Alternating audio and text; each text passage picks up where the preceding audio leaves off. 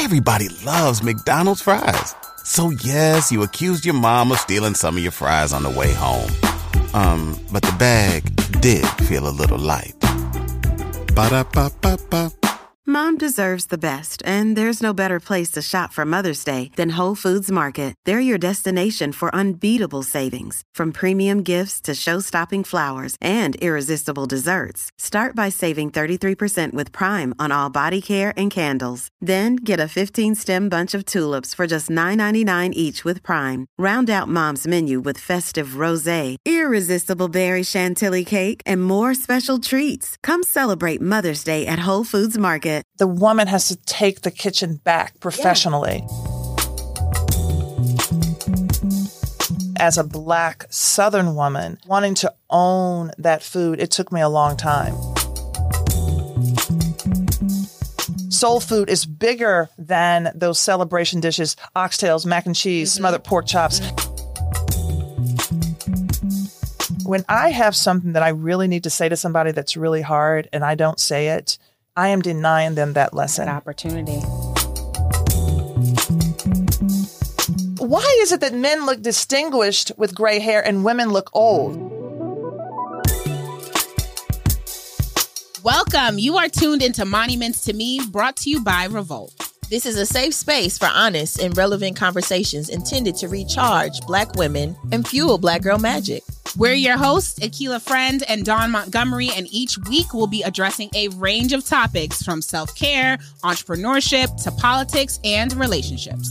Join us as we explore and bask in the joys of Black womanhood. Hey, y'all, welcome back to Monuments to Me. Welcome back to this protected space for, by, about Black women. I'm your host, Akila Friend. You know, my co host is missing today because, you know, it's graduation season. She got her babies. She has to celebrate that, which we congratulate you, Dawn, with that. But you get to miss out on Carla Hall. Like you missing out, girl. And um, but She's the- here in spirit. She's here in spirit. She's here in spirit for sure. And today's conversation is going to be so good. I'm actually really excited about this. We're going to be talking about, you know, black women in the culinary industry, talking about you, giving you your flowers, but also just like talking through your journey because I think it's been such an incredible one and just the amount of things that you've done and continue to do. It's it's beyond culinary at this point. It's just like black girl magic on steroids. Oh, to be God, I honest, it. it really is. My silos. Yes, yes. Um, but take it back. Take us back to the very beginning. Like little Carla, Nashville, Tennessee. Did you always know culinary, like being a chef, was for you? No. no, I mean not at all. I I did not cook. I didn't want to cook. I, I did not cook. I love to eat. I would be known to eat a whole bag of oranges. I mean, like the whole bag. I mean, I'd be itchy afterwards, but I would eat the whole bag. Yes. I was climbing trees. I loved doing things with my hands. I always loved crafting. I, I, I thought I was going to be an actress. Really? Yes, I did acting from 12 to 17. Hmm. And then I was very much influenced by my grandmother mm. and her food. I loved my grandmother. Both grandmothers cooked really well. My father cooked really well. My parents got divorced at seven. My mother eats for sustenance. she does not even, she doesn't really care about food. I don't even understand it. cannot understand relate it. to those people at all. Not at How? all. Not at all. So, you know, I think because I didn't start cooking until much later, Right. even when I when I was working for an accounting firm in Tampa, and I said, "Oh, I'm gonna," uh, it's so funny. Your face Yeah, is just like, like, wait. what? From acting to accounting. Okay. Um, I made some soup for some a friend. I said, "Oh, you all come over for tomato soup." Child, that tomato soup was made with three cans of tomato paste. it was so bad, and they're like, "Uh, we're going out." to eat." right. So when I told those friends that I was going to start a lunch delivery service, they're Mm-hmm. like, "What? With whose food? Like who is buying Right? this mm. stuff?" You know, and it was after so the accounting, Right. okay, swerved from acting, did accounting, hated it, and then I went to Paris Oh, to model as one would do. Right. and and then that's where I fell in love with food, mm, place and to do that. it was with and not because not because I had the money to really eat. It's just because I was hanging out with a bunch of models at a Sunday brunch with this woman named Elaine who was from Memphis, Tennessee. And she would have these brunches for the models, and they would be making buffalo wings and macaroni and cheese and all these things because we were homesick for all of that mm. soul food, that comfort. And the girls would be going back and forth. Well, my mother makes macaroni and cheese like this. well, my mother makes it like this. I'm like, I have no idea. Yeah. I mean, like, no idea. Man. Something I ate every week at my grandmother's house, the Sunday supper after church, had no, idea, how to make it. And so I started going to the American bookstore, buying cookbooks. Mm. And so cooking became an act of gratitude for all the people who allowed me to sleep on their couch. I love that. I love that. Give me a place to stay. Yeah. I'll make you a meal. Well, I'm going to try to make you a meal at that point. Okay. There's a lot of things that I want to touch on from what you said, and I think the biggest thing is the levels of pivots that you've made in your career, and just it seems like just being open to those changes. How do you go from acting to accounting? Let's start there. Like, So I did theater from 12 to 17, and it was a play called Bubbling Brown Sugar that actually got me excited about acting, and I was mm. painfully shy, right? I wanted to go to Boston University. And my acting teacher was grooming all of us to go to these conservatories, NYU, Boston, and I didn't get in. I was going to, my admissions was going to be deferred. I saw that as, as a huge rejection. And so my sister was going to Howard. And so I said, well, I guess I'll apply there. And I like my accounting teacher, so I guess I'll major in accounting. I mean, it was I really love, I love. no thought. But that's honestly like, and that's what I think sometimes when folks think you have to make your life decision at 18, it's like, who? Some people do, but for the most part, it's like you have to just throw a dart at the wall and just go for it. One hundred percent. One of the things that because I'm an armchair psychologist and I do a lot of those tests, you know, like enneagrams and Kolbe, like all the things, Yes, all the things. yes. One of the things that I learned about myself, and this is later, and when I look at my life in hindsight, it makes sense. I'm a quick start, so I will see mm. something, and I'm like, okay, I want to do it. I don't. I don't have to deliberate. I don't have to investigate. Right. I don't do any of that.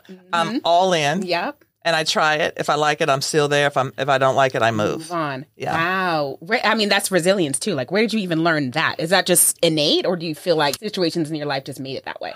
I think situations in my life made it that way, but I think I have, and, and I'm also a Taurus. So mm. once I decide that I'm going to do something, Happening. I am very focused on that thing. Right. Yeah, I've mm. always had that. Yeah. Well, happy belated birthday. Thank you. May 12th to anything Yes. May 12th? Yeah. Oh my gosh, one of my best friends is May 12th as well. I'm June 12th, so you know, I got a Okay, okay, the of- 12s. You know, the 12s. All right, but you jumped from accounting to modeling. So I feel like even, you know, the acting to modeling, I can see that from a creative aspect, Mm-hmm. um, that tie in, but to go from accounting back to modeling or to modeling, which seems in a sense reverting back to who you want to be, the types of things that you want to do. Yes. But tell me if that wasn't it. That's exactly it. Right. So I remember, and accounting was safe. And so I remember being in a field of I beams in Ocala, Florida, and I worked for Price Waterhouse at the time. Nice. And doing this audit, and I, I looked over at the auditor, and he is folding this piece of paper and taking a full minute to line up the corners, and then like I was like, oh my gosh, that cannot be me. I was so afraid of being 40 and hating my job Yes. that I had to get out. I was, Mm-hmm. and, and two weeks later, I tendered my resignation and I was out in two weeks. I mean, a quick start, gone. I mean, like, no, this is not it. You know, and that's the thing that a lot of folks attribute, whether for good or bad, to like, let's say millennials or even Gen Z to say, no, you know, you don't stay at the same place. You're not doing this for, you know, you're in a place and you're there until your pension type of thing. For you to not do that, I feel like you were a visionary in that sense. Like, do you feel like, how did your peers look at you? How did your family look at you for deciding to say, I'm going to jump and do something else? What? my friends were like, wait, you're leaving this good job Right. to do something that is so uncertain. Mm-hmm. And well, you don't. I mean, and I had one telephone number that I. It was a friend of a friend of a friend of a friend and the cousin of that friend.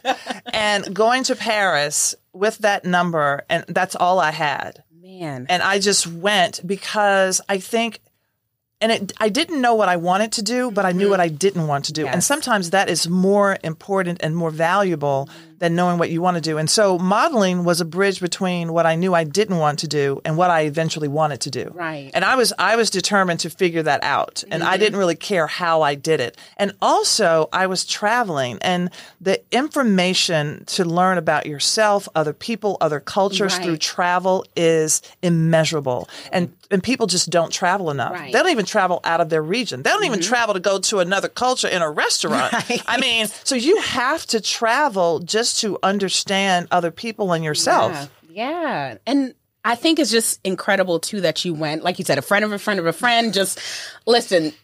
I think just the drive and just the belief in yourself too to say, hey, I'm going to go in and I'm going to do this. Cause I think, you know, I'm at that stage too where I'm like, okay, I left this very corporate situation, corporate job. Now I'm, you know, doing this talk show piece, doing this podcast situation. But it's not like it's all means like when you're in it, everything is lined up and everything is working out. And now it's like rose co- colored, you know, pathways. So you're there in Paris, great scenery, great opportunity, but at the mm-hmm. same time, it's not like, you know, you step down there and you're Naomi Campbell overnight. Oh, 100%. know? So- I mean, here I am, you know, from Nashville. I was mm-hmm. living in then Tampa, Florida. I'm living in a pensione on the top floor, four story walk up. I am almost six feet tall. I cannot even stand up straight in the room. this is where I'm staying, okay? and I knew I had maybe 10 words of French I took, because I took Spanish in, in high school. Right. I took like 10 days of French, with, and so I got 10 words out of it. And then I got there and I'm trying to order. I go to a, a patisserie and I'm like, un croissant du beurre, s'il vous plaît. And she's like, uh uh un croissant du beurre. I love it. I, Un croissant du beurre, s'il vous plaît. Uh uh Everybody loves McDonald's fries. So yes, you accused your mom of stealing some of your fries on the way home. Um, but the bag did feel a little light. Ba-da-ba-ba-ba. un croissant du beurre. I said, oh my God, I'm going to starve. right. I, I don't eat pork, but I can say hamon. So I, I'm eating pork now. Okay, right? and so it was, and I started mimicking people. So the thing is, doing theater, Yes. I started, like, I, I had her facial expression, un croissant du beurre. When I went to London, I said, have some water, please. Because people were like, I'm sorry, what? What are you saying? Right. Oh, uh, let me mimic you, how you sound to me. Yes, And then nobody was saying, huh, what? I True. go, Mm-hmm. yes. Mm-hmm. Acting came in, in handy. and handy. and then you got the books now. You have the cooking books and you're cooking Yeah. for people for places to stay. How did that translate from because sometimes people stay in this mode of something that they're really good at or really interested in remains a hobby and remains that for life. Yes. You turned that into not only something that you were doing in active service, but eventually a whole career. How did you decide to say, you know what, I'm going to take this interest that I'm learning and I'm actually going to apply it for profit? So when I had, um, so I was doing the lunch delivery service. I did that for five years. I worked every single day for five years, and I'm not exaggerating. I worked every day. If you came to visit me, you were making sandwiches, yes. and I was in. At this point, I was in a three-story walk-up, and so, and I was in DC. And so eventually I decided to go to culinary school, but that's after five years of doing this lunch delivery service. And so I felt like I had the practical knowledge. Mm. Culinary school was going to give me the theory. Mm. And so I, so so that I could understand why I was making a certain choice, right? Mm-hmm. And so putting those two together, and then I started working in restaurants. The thing is, after five years, I realized I loved it. I was struggling every day. I didn't have any money, Wow. but I still wanted to do it Yeah. you know and that is that was the the key and sort of the answer to do i want to do this do i want to actually pay the money to go to culinary school and my grandmother they saw how much i was working and they invested in me and they paid for my oh. culinary school Oh my goodness. That is beautiful. And I think too what you're saying around just having and gaining the theory, I think especially for black women too, like, you know, I think you also in a sense need the pedigree, right? Yes. Do you feel like that's how you felt like especially in the culinary landscape? I know for me personally I felt like if I'm going to do this business and corporate thing, I need to get a master's. I need to get an MBA because I don't want to be told no, even though I have mm-hmm. these experiences to back it up. You have a whole business for five years. You've been doing it. It's clearly successful enough for you to keep doing it. And yet you felt the need to go to culinary school. yes You know, was is is that something that you also felt? Yeah, I felt like I have to get the knowledge. Mm-hmm. For me, my confidence comes from knowledge. Yeah. You know, knowledge is power. Mm-hmm. My confidence of knowing that I know this thing. And culinary school is not the be all and end all for everyone, but I was also 30 when I went. True. I'm not starting at a, at a restaurant as a dishwasher and then Mm-hmm. as a line cook and working my way up. I had to get a jump start. Yeah. That was the way that I was going to get my jump start. And so I think a lot of times people will say, Oh, I want to jump right into this. But what do you know? Do you really, have you prepared your instrument to Mm. actually go out and do the work so that you will feel confident against another person who has had this experience? Yeah. Right. Yeah. And so that, that was really big for me. Yeah. I mean, and you did it. And then you mm-hmm. started in these restaurants, and you're and you're, again you're still doing the thing. Was your delivery service running at the same time you were at these restaurants, or you kind of No, I let that go, but it was still going while I was in culinary school. So I was I was doing double duty. And look, let me tell you. So at one point, I was a figure model at a an art school. Mm. So my my I was I was out and about and my and I was doing like a tour of these galleries and my friend tells this guy, "Yeah, she was a model." So he comes against me. Oh, you were a model. Hey, will you come and sit for us? Child, I, I, I'm like, okay. Yeah. I didn't know what figure modeling was. All I know is I got there and it was figure, not portrait, which meant you were naked. yes. And I was like, what? I mean, I have had some experiences. I love and it. And here I am, and they're like, how many heads high? Oh, she has the blue, the yellow undertones, and the blue, da da da da. So I felt like an apple. So here I am up there, you know, 20 minute stint. So at the end of my, with my breaks, I'll start walking around looking at people's uh, easels. And I was a naked body walking around. Now here the apple is now walking around. And they're like, oh my God. Because I, I, be, to them, I became a person. As soon as I left that stage, I became a person.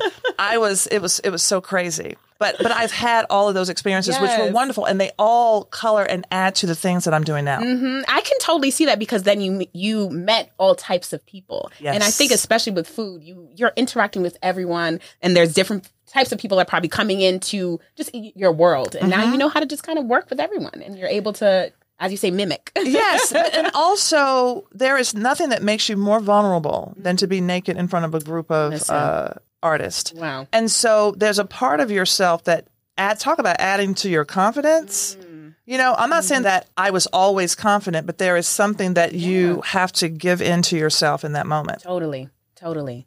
So one thing I've always wondered about just the culinary world in general is that even though we have stereotypes for gender roles in everyday life in terms of okay, the woman is in the kitchen cooking, et cetera, et cetera. In the culinary world, it seems like it's almost the reverse, where there seems to be such a I don't know what, what to say to put my you know right you know what I'm saying in terms Child, of my like- lips are all twisted up. yes, it's just so it's just the male cooks are the ones that's dominating things, the chefs dominating things are the ones that seem to get it get by easier in Yeah. a sense. And I'm like, wait, but isn't this supposed to be quote unquote women's work? Exactly. It doesn't Right. make sense, It doesn't make sense. It doesn't make sense, and it, it's it's it's an oxymoron because women are doing all the things in the kitchen. They are managing Yes. the kitchen. So even when you think, let me just think about the guys. Like, oh yeah, I like to grill.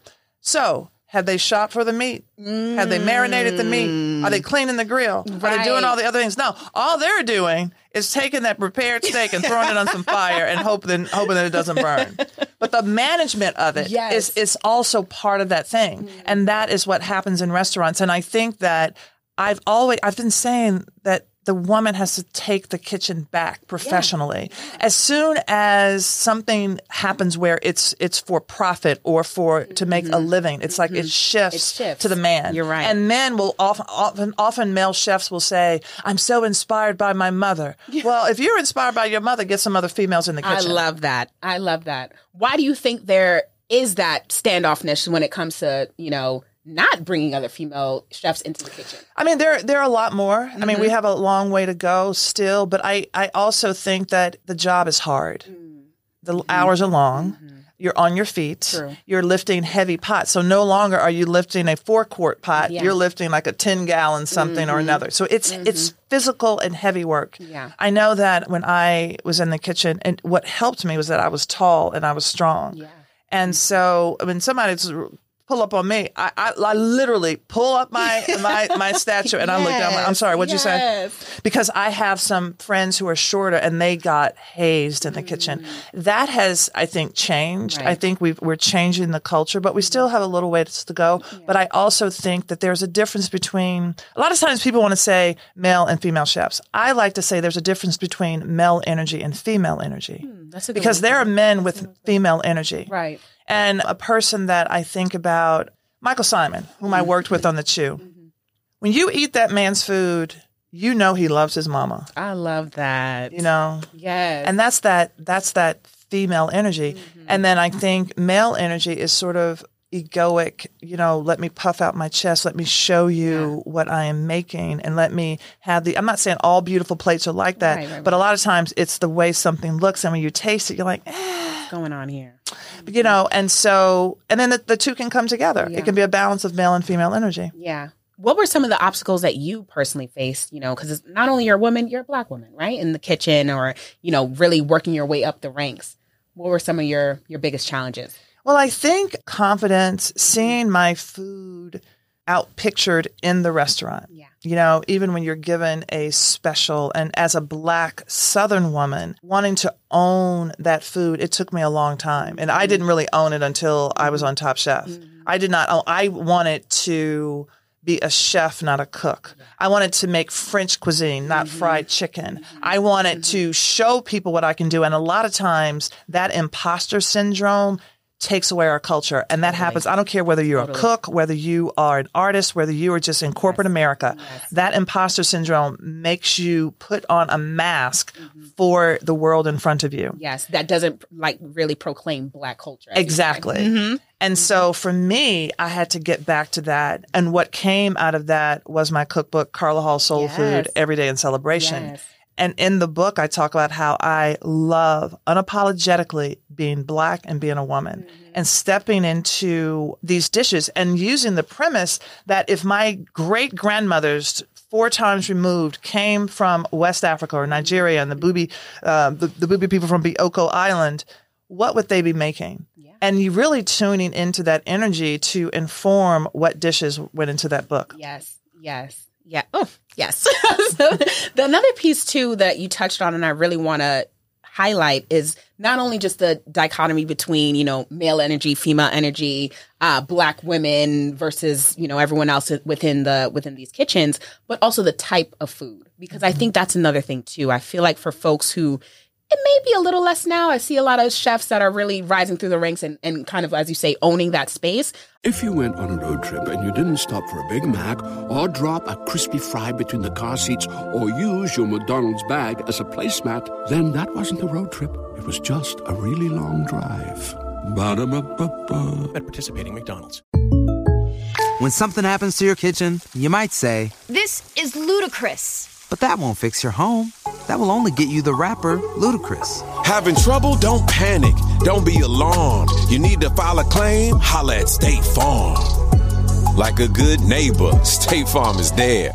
That's right. You can file a claim on the app or call us, Thanks, Mr. Chris. no matter how ludicrous the situation. Like a good neighbor, State Farm is there. State Farm, Bloomington, Illinois. But it feels like it's still Parisian cuisine, even you know, let's say Mexican cuisine, different Italian cuisine over over Southern cooking. Yeah. When it comes to just like how much they think the how much preparedness really goes into it, how many ingredients goes into it, how hard it really is to make mm-hmm. a lot of these these things. You talk about mac and cheese, like the level there are a lot of people- There's a lot what? of things. There, there are a lot of black people out there who can't who make a good can't mac make and cheese. it? Who can't make it? Who we talk about it every Thanksgiving. What? Who will now turn to Velveeta and they'll. T- I have seen people. I'm not throwing any shade.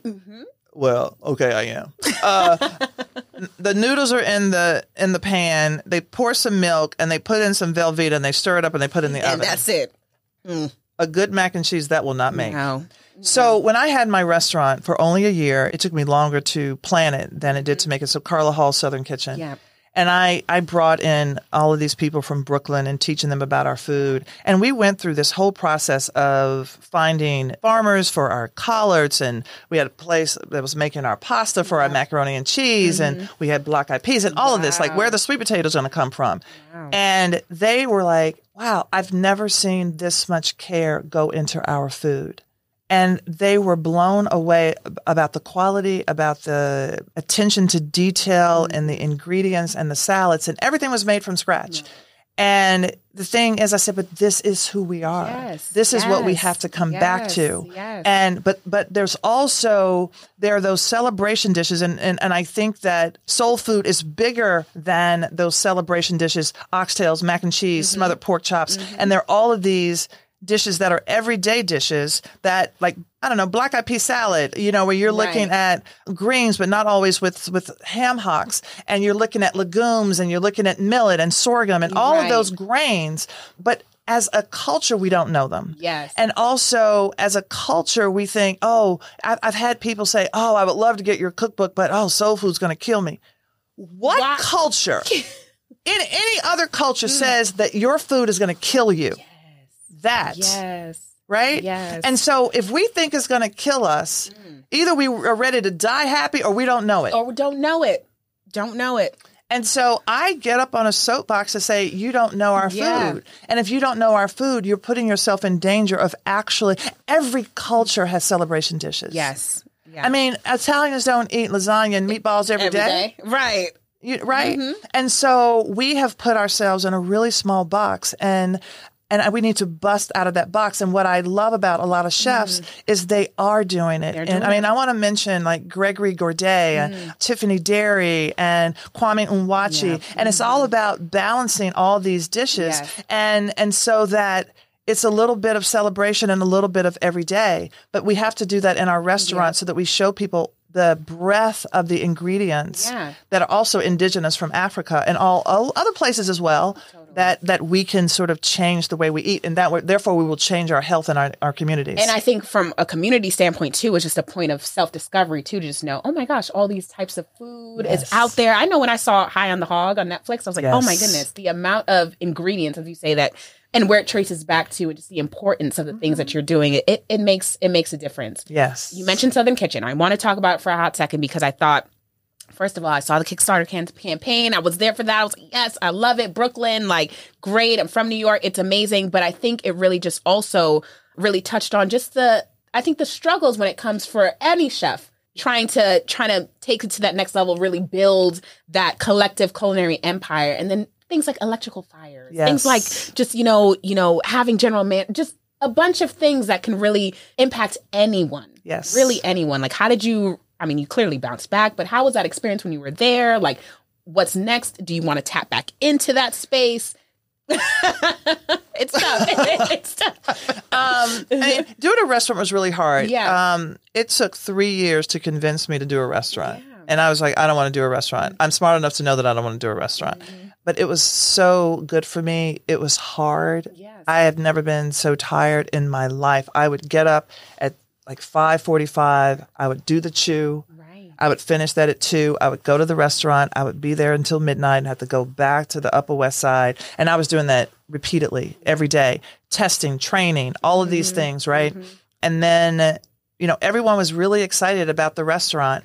And, and then we had that electrical fire. Right. And then we were struggling to get the restaurant back open. And we really didn't have enough money to maintain the restaurant. Mm-hmm. So the first thing we cut was PR, marketing. So a year later, the restaurant's closed, and people are like, "Did y'all ever, are y'all open again?" Right. That's the last thing, honestly, you cut. Oh, You need the mar- you need the marketing. You need the dollars. Also, another thing that I learned was location, location, location. I was not in a place, a location where I could take advantage of having a national presence on television. There was no foot traffic, right? So a lot of times people think, "Oh, I'm going to struggle. I'm going to do this thing," but I was also balancing, you know, my other life. And do we struggle to get a restaurant in a place that has more foot traffic? In hindsight, yes mm. that's what you do mm-hmm. because y- you're going to have more bodies. You have it's all about the turnover, it's all about the number of covers. It's all mm-hmm. about that the business part of it. But would I do it again? Yes. If everything happened the exact same way, Yeah. I would do it again and let me tell you why. Because one of the things I was able to be the mouthpiece to say, I don't care if I'm on television. This business is still hard. Yes. And I remember doing a talk on my business failing. Mm. And a lot of times people want to just glorify their lives and everything. And, and one of the things that I do is talk about my failures. about I real. can teach you more about my failures Totally. than I can about my successes. Mm-hmm. And chefs responded to that. Mm-hmm. They were like, thank you for being honest. Thank you mm-hmm. for telling people like wh- what the real deal is. Yeah, because it's tough. It's Yeah. tough. I, I mean, if you do start it again, like tap me in because I would love it. But also, I think what was just cool about your career in general, it's one thing to be a chef and really working through the ranks. You also was on TV or a- are on TV in general. Mm-hmm. Like, what made that? What was that first big?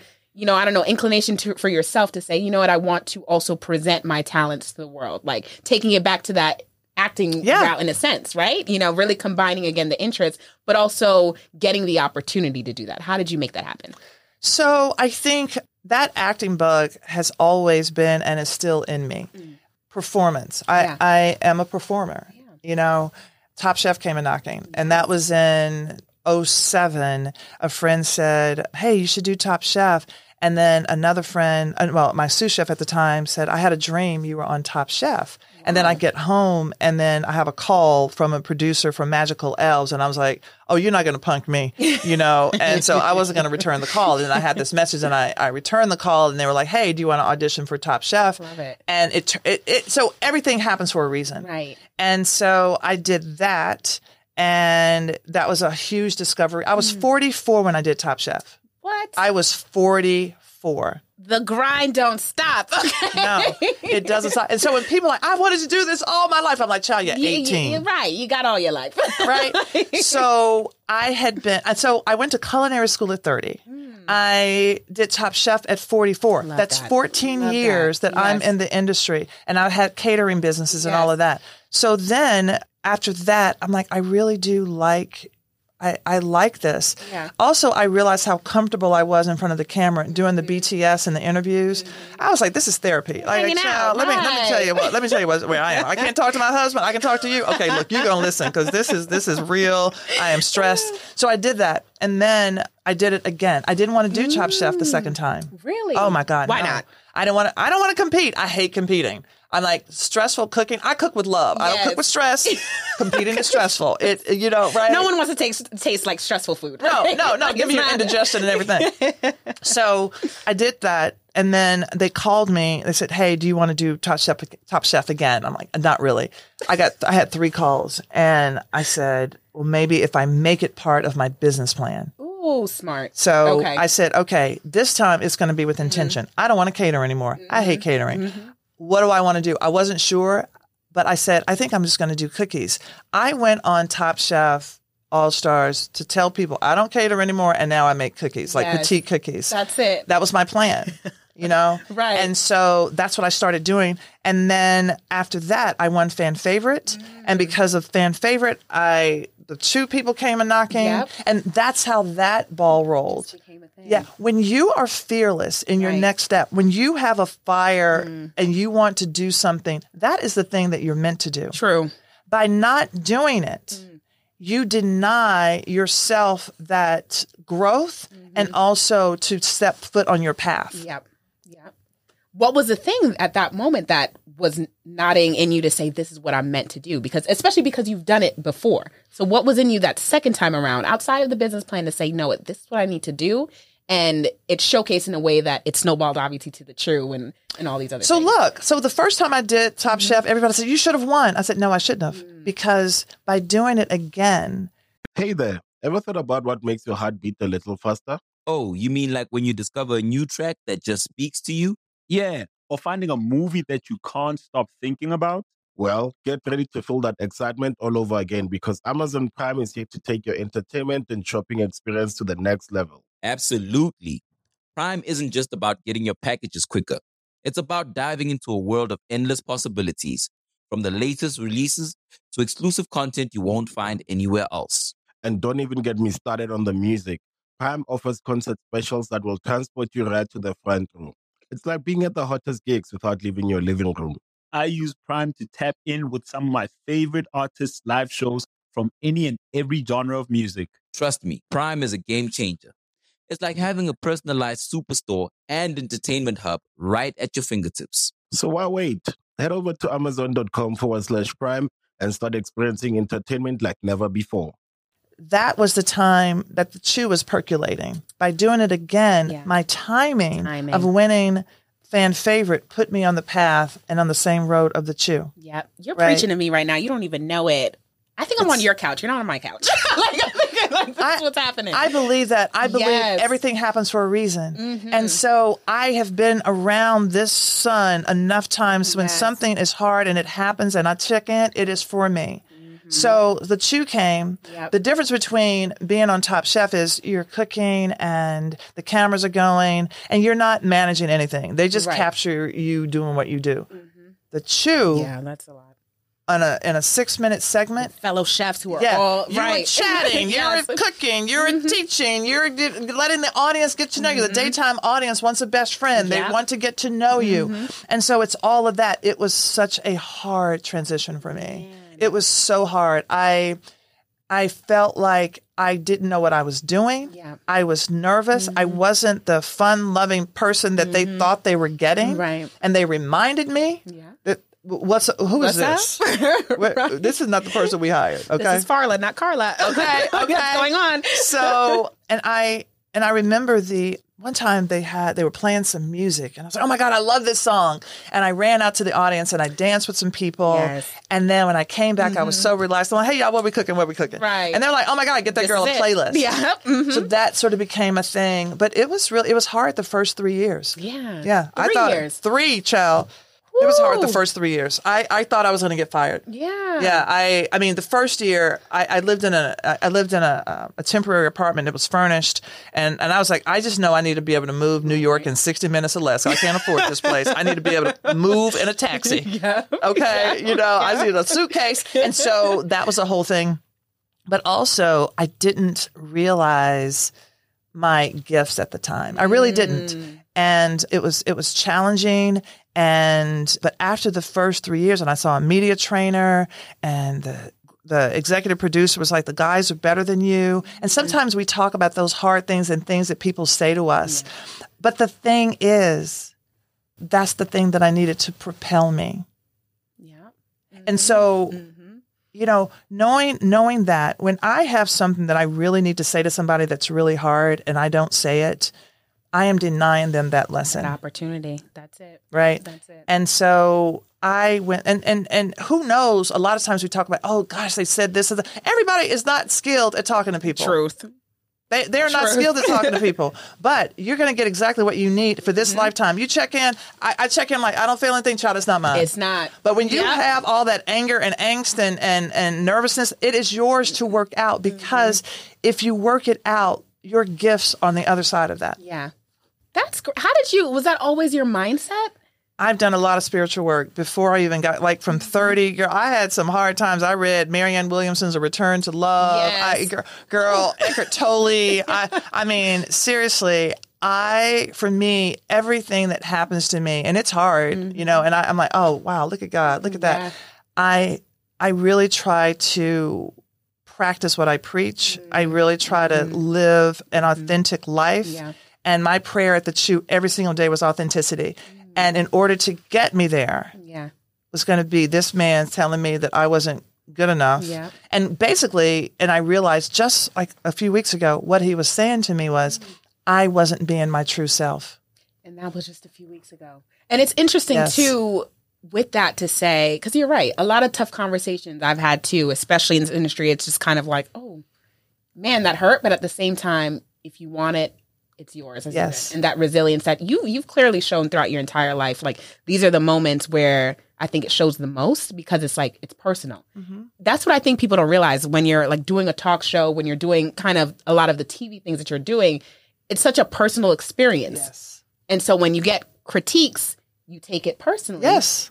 And I think it's very natural. Yes, because you're talking about me. You're talking about me. It's not my work. You're, it's it's a me thing. It's not a character I put on. This is me. This is you. you right? know but the, the thing is i mean like when you're doing the podcast when you're doing a show like that especially daytime daytime is mm-hmm. very different from nighttime or prime time and you are meant to be your authentic self because mm-hmm. the audience knows Yes. the audience knows the audience has helped me become more of my mm. authentic self and so even letting my hair go gray yes. what Yes. I remember, child. This is how the hair, whole hair gray thing came Yeah, let's about. talk about it.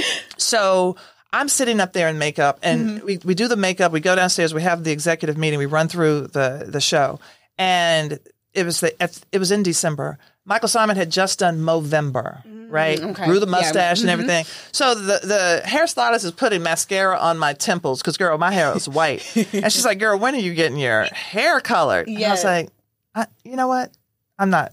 I, I, I'm tired. I, do not it. want to color my hair because every two weeks I'm having Gotta to color my it. hair. Yep, oh my god! yep. Right? You're looking at my nails. I don't even have my nails done. Listen, listen. Um, so I went downstairs Mm-hmm. three minutes later, and I entered the room, and I, I said, "I declare this month, Snowcember, yes.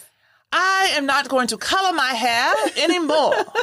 Come on, Bridgerton. Okay. And then I was like, plus, and then I, I said, why is it that men look distinguished with gray hair and women look old? Mm-hmm. The ABC exec said, oh, we'll see. Girl, I hadn't even really made this decision.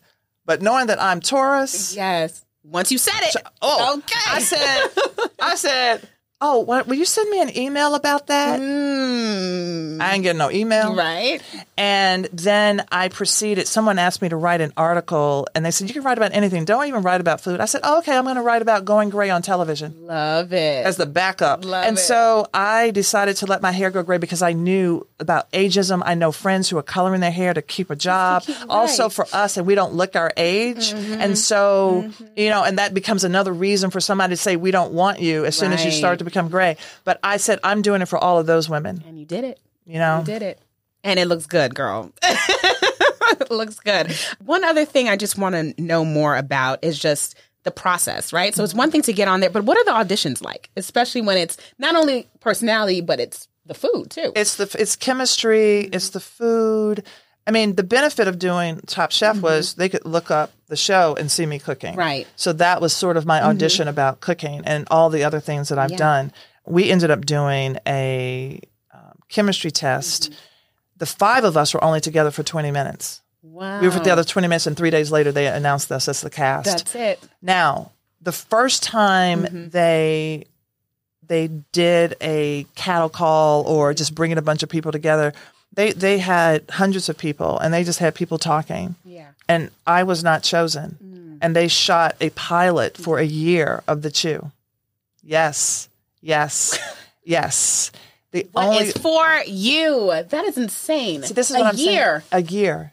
Daphne Oz was the only person was the only person from that, that. original cast who came over. There were some changes in ABC, and they were like, "Okay, we have to change for the people to be mm-hmm. people that people recognize." Mm-hmm. And I just won fan favorite. Everything, happens for a lined up, reason. like you said. even Yeah. even to the point of being on the the baking championships. I just found this out Yeah. a few months ago. The mm-hmm. only reason I was chosen to do the baking championship was because I had a cookie company. My goodness! It doesn't exist now, but that I mean, so all of these things are happening. There is nothing wasted in your life, Right. And you're picking up all of these things. Mm. It's just like so by you not doing the thing, by you sort of halting or or resistant Right. to act, Yes. you are dam. That is you damming up your good. Yep. Or delaying the process. Exactly. Because the fact, oh my, there's so many connections, and it's so great to just look back, and you- you still have so much more to go. Mm-hmm. Clearly, we're going to talk about that too. But the fact that you can look back and all the dots connect Yes. in such a just amazing way, it's it's incredible. But when you can Yeah. look back and you look at those dots, this is why reflection is so important, and, and to do it with your good, good girlfriend, somebody who tells you when you stink. Mm-hmm. Yes. You know, not Yes. I don't have a lot of yes people around me. Yeah, I, tell me when I stink, right. Because when when I can look back and see my growth and see how that painful or really hard lesson has propelled me, Mm-hmm. I'm more inclined to do it again. So that's where I have the the sort of the strength to do it again. I'm like, I made it through. Yes. You know? Yes. And okay, Carla, let's jump into what's upcoming. Mm-hmm. Discovery Plus, like you give the announcement, what's going on? Tell the Yes. people. so I I filmed this show called Chasing Flavors. yes. Uh, it was ready last January, and so again, it will Time. happen when it's meant to happen, Mm-hmm. right? And the premise is I, we take a dish that's a beloved American dish. The first episode, I think, is ice cream, and so we start in New York, where there are lots of trends in New York. Mm-hmm. And then we're like, well, wait a minute, let's go back. Go back a step to Philadelphia, where American ice cream was born in Philadelphia. And so then we're like, okay, hey, if we have to go back another step. And then also our presidents mm. loved ice cream and mm. Jefferson loved ice True. cream and the enslaved chefs who were working in the White House mm. were producing this ice cream. And and so a lot of that I love that, that history. Yes, mm-hmm. a lot of that history, and mm-hmm. also that history is our history True. that we don't own, and we think about like all of this, and then we go back another step, and I go to Florence, and we go back another step, and I'm in Istanbul. Who needs an alarm in the morning when McDonald's has sausage, egg, and cheese McGriddles and a breakfast cutoff? Ba da ba ba ba. And the idea of the show is that to understand the history and cultures, all the cultures that who had a hand in this dish. Because if you don't know those stories, you don't know the dish. And a lot of times people want to separate the culture from the dish. Yeah. And they're like, oh, I just want to eat it. But no, but when it's the Mexican culture that's all into this dish, or soul food, black culture, or mm-hmm. Greek culture, mm-hmm. you know, a lot of times we get some of these other cultures. Uh, we know a lot about Italians. Yep. We know a lot about French people. Mm-hmm. But these other cultures who have informed these dishes, we don't know a lot about know them. a lot about it. Mhm. Yeah. So it's just sort of like lifting up those cultures and saying, hey, I see you. Yes, yes. I'm excited for you. Like I'm just just taking it all. in, but I'm really, Ah, I have I'm a really children's excited. book. Yes. You know, I've wanted to do a children's book for forever. I used to draw. I used to do cartoons. I, I thought hmm. I was going to be a cartoonist as a child. And so I did the first one with Kristen Hartke and Cherise Harris hmm. Last year, Carla and the Christmas Cornbread. And then, so the next one is coming up in 2024, which I'm super excited about. They all have recipes. They will have one recipe because I want to encourage young people to cook Right. with, Yeah. you know, someone because that's where the stories are. And we hold so much of Mm-hmm. our culture in food. It's true. It's true. What do you think about this current?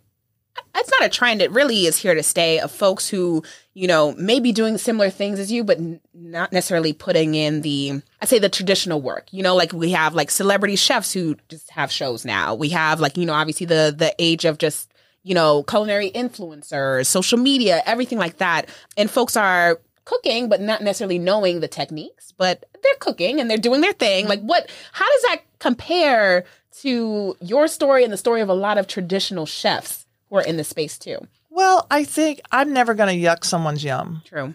Because it's empowering for a home cook to see another home cook, their passion grow. And so I used to, uh, uh, trust me, it Yeah. used to be an eye roll to me. Right. But I was like, wait a minute, anything to inspire people to cook at home. yes You know, so when we really celebrate the home cook on the baking shows, because a lot of times these people are they know what to What? do they, know are- what to do Okay.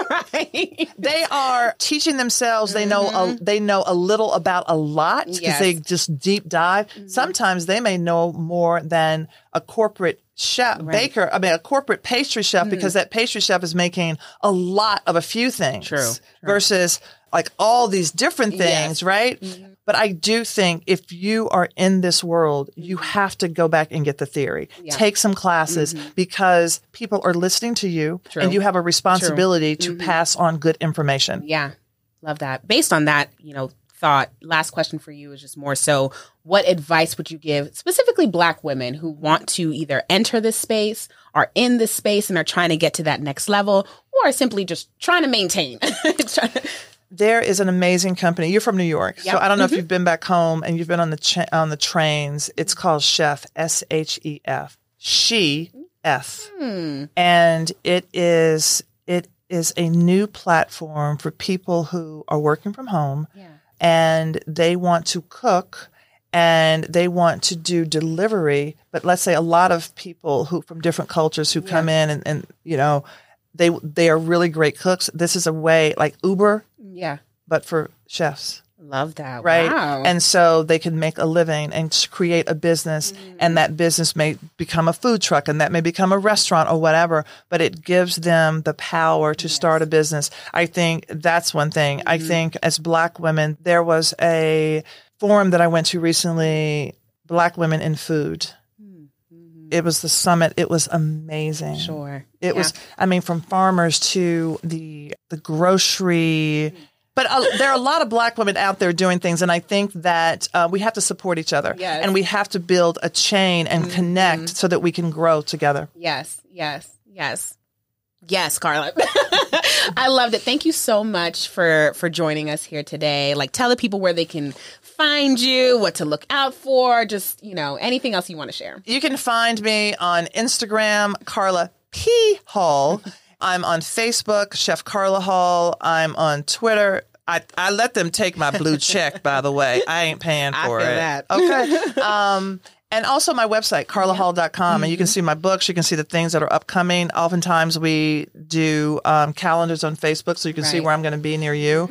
I'm I'm working on a one woman show. So Yeah. for my 60th next year, Man. I am trying to do a whole party for women turning 60 in 2024. Come on. yes. Can I What? crash? Uh, are you 60? Um, I could be by that day.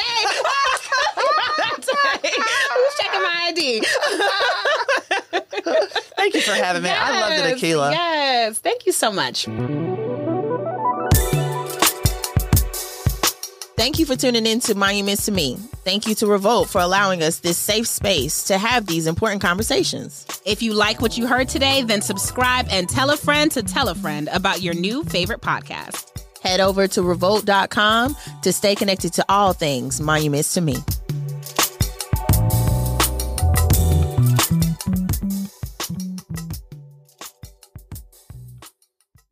If you went on a road trip and you didn't stop for a Big Mac or drop a crispy fry between the car seats or use your McDonald's bag as a placemat, then that wasn't a road trip. It was just a really long drive. Ba-da-ba-ba-ba. At participating McDonald's. When something happens to your kitchen, you might say, This is ludicrous. But that won't fix your home. That will only get you the rapper, Ludacris. Having trouble? Don't panic. Don't be alarmed. You need to file a claim? Holla at State Farm. Like a good neighbor, State Farm is there.